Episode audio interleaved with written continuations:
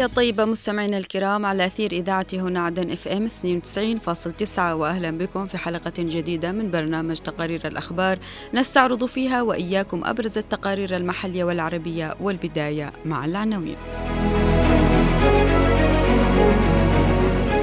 رئاسة المجلس الانتقالي تنعي وفاة القيادي الجنوبي أنيس لقمان. باعوم يكشف عن إرادة سياسية جنوبية حقيقية للإطاحة بحيتان الفساد. إسرائيل تستعد لمواجهة اتهامات ارتكاب إبادة جماعية أمام محكمة العدل الدولية.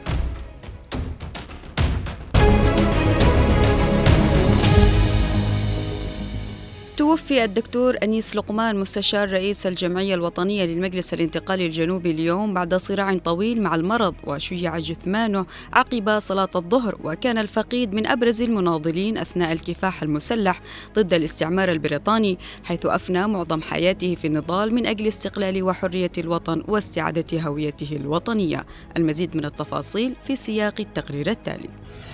بعثت رئاسة المجلس الانتقالي الجنوبي ممثلة بالرئيس القائد عيدروس قاسم الزبيدي رئيس المجلس الانتقالي الجنوبي نائب رئيس مجلس القيادة الرئاسي برقية تعزية ومواساة. في وفاة الدكتور أنيس يوسف علي لقمان مستشار رئيس الجمعية الوطنية. نائب رئيس الجمعية سابقا الذي انتقل إلى جوار ربه صباح اليوم بعد حياة حافلة بالعطاء. ونوه الزبيدي في برقيته إلى أن رحيل المناضل لقمان يعد خسارة كبيرة. ليس على المجلس الانتقالي الذي كان واحدا من أبرز كوادره ولكنها خسارة على الوطن الجنوبي عامة. مثنيا على ما قدمه من إسهامات مشهودة في وضع مداميك العمل المؤسسي في الجمعية الوطنية. وبدورها نعت الجمعية الوطنية للمجلس الانتقالي الجنوبي ممثلة بالأستاذ علي عبد الله الكثير رئيس الجمعية.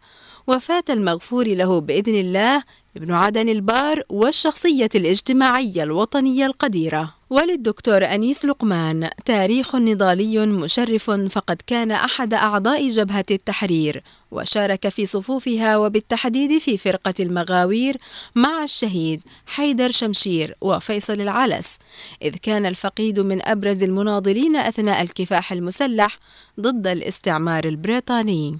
وفي حرب 94 ضد الطغيان. كان عضو اللجنة العليا للدفاع والصمود والتصدي وحارب ضد قوات الطغيان ومنها استمر في نقطة النضال الكفاح المسلح. في عام 2007 تم تشكيل الحراك الجنوبي وكان أحد ثواره. واستمر في الكفاح المسلح حتى الوصول إلى تشكيل المجلس الانتقالي الجنوبي ومنه تأسست الجمعية الوطنية واختير نائبا لرئيس الجمعية الوطنية اللواء الركن أحمد سعيد بن بريك. تبنى لقمان عدة مشاريع توعوية على أرض الواقع بالمحاضرات والندوات في المناسبات العامة والجامعات. لقد أفنى الفقيد معظم حياته في النضال من أجل استقلال وحرية الوطن واستعادة هويته الوطنية. كما كان الفقيد نموذجا يحتذى به في قيادة الجمعية الوطنية منذ تأسيسها عام 2017 حتى وافته المنية يومنا هذا.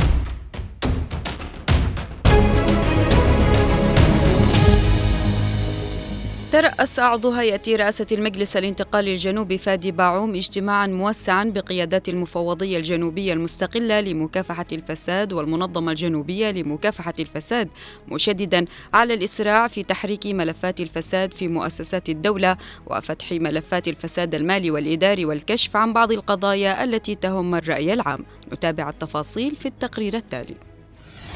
في الوقت الذي يمثل فيه الفساد أحد الأسلحة التي يتم إشهارها بغية تأزيم الوضع المعيشي على أبناء الجنوب.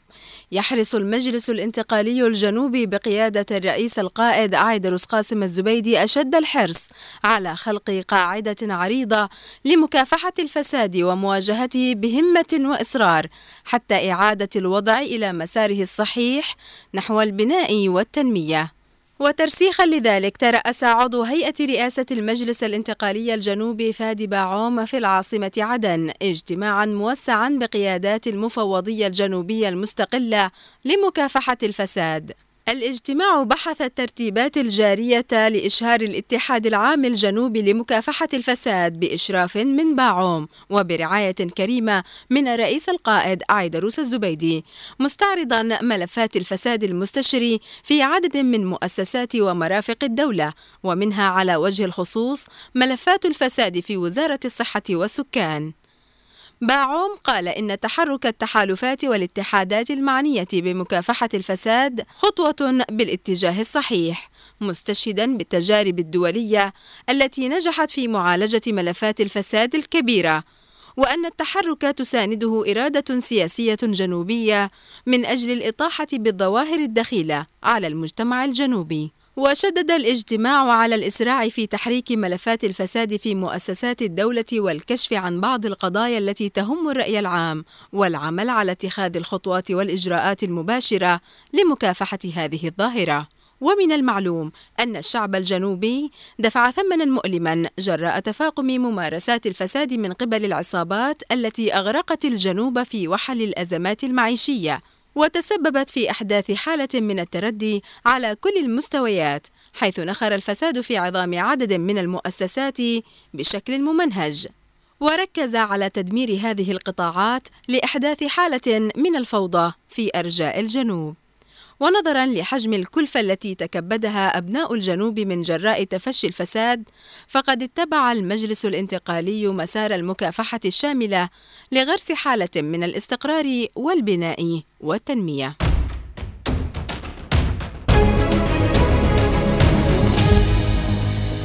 عقدت محكمة العدل الدولية في لاهاي بهولندا جلساتها الأولى اليوم للنظر في طلب جنوب أفريقيا محاكمة العدوان الإسرائيلي بتهمة ارتكاب إبادة جماعية بحق الفلسطينيين في قطاع غزة. تفاصيل أوفى في سياق هذا التقرير. مع استمرار جرائم الإبادة الجماعية التي يشنها الاحتلال الإسرائيلي ضد سكان غزة. من المقرر أن تعقد محكمة العدل الدولية والمعروفة أيضا بالمحكمة الدولية في لاهاي جلسات استماع يومي الخميس والجمعة في دعوى رفعتها جنوب أفريقيا في ديسمبر. تقول فيها إن الحرب الإسرائيلية في غزة تنتهك اتفاقية منع جريمة الإبادة الجماعية لعام 1948 وستتناول جلسات الاستماع بشكل حصري طلب جنوب أفريقيا باتخاذ إجراءات عاجلة تأمر إسرائيل بتعليق عملياتها العسكرية في غزة بينما تستمع المحكمة إلى حيثيات القضية في عملية قد تستمر لسنوات. وعبرت كولومبيا والبرازيل والمجلس الرئاسي الليبي عن دعمهم لجنوب أفريقيا. ومن جانبها حذرت الأردن ومصر من أي إعادة احتلال إسرائيلي لقطاع غزة. ودعا البلدان خلال لقاء بين العاهل الأردني الملك عبد الله والرئيس المصري السيسي إلى السماح للسكان المهجرين بالعودة إلى ديارهم. ويقول خبراء إن الدعوة التي تقدمت بها جنوب أفريقيا تستند إلى تصريحات مسؤولين إسرائيليين كبار. بينهم وزير التراث الإسرائيلي عامحاي إلياهو الذي دعا في نوفمبر الماضي لقصف قطاع غزة بقنبلة نووية. الخبير في القانون الدولي مجيد بودن. قال إن جنوب أفريقيا صاحبة الدعوة تقف موقفا قويا بما تملكه من أدلة على ارتكاب جرائم إبادة جماعية في قطاع غزة موضحا أن العالم ينتظر من محكمة العدل الدولية قرارين.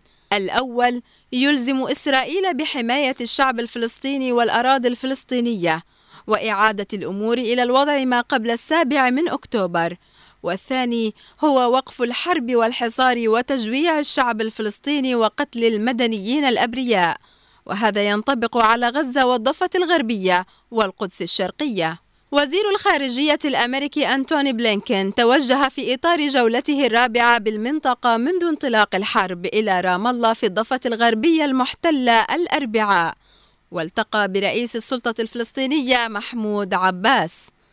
وزعمت وزارة الخارجية إن بلينكين عبر عن دعمه لقيام دولة فلسطينية وناقش الجهود المبذولة لحماية ومساعدة المدنيين في غزة. السلطة الفلسطينية قالت إن عباس شدد لبلينكين على عدم السماح بتهجير أي فلسطيني من غزة أو الضفة الغربية.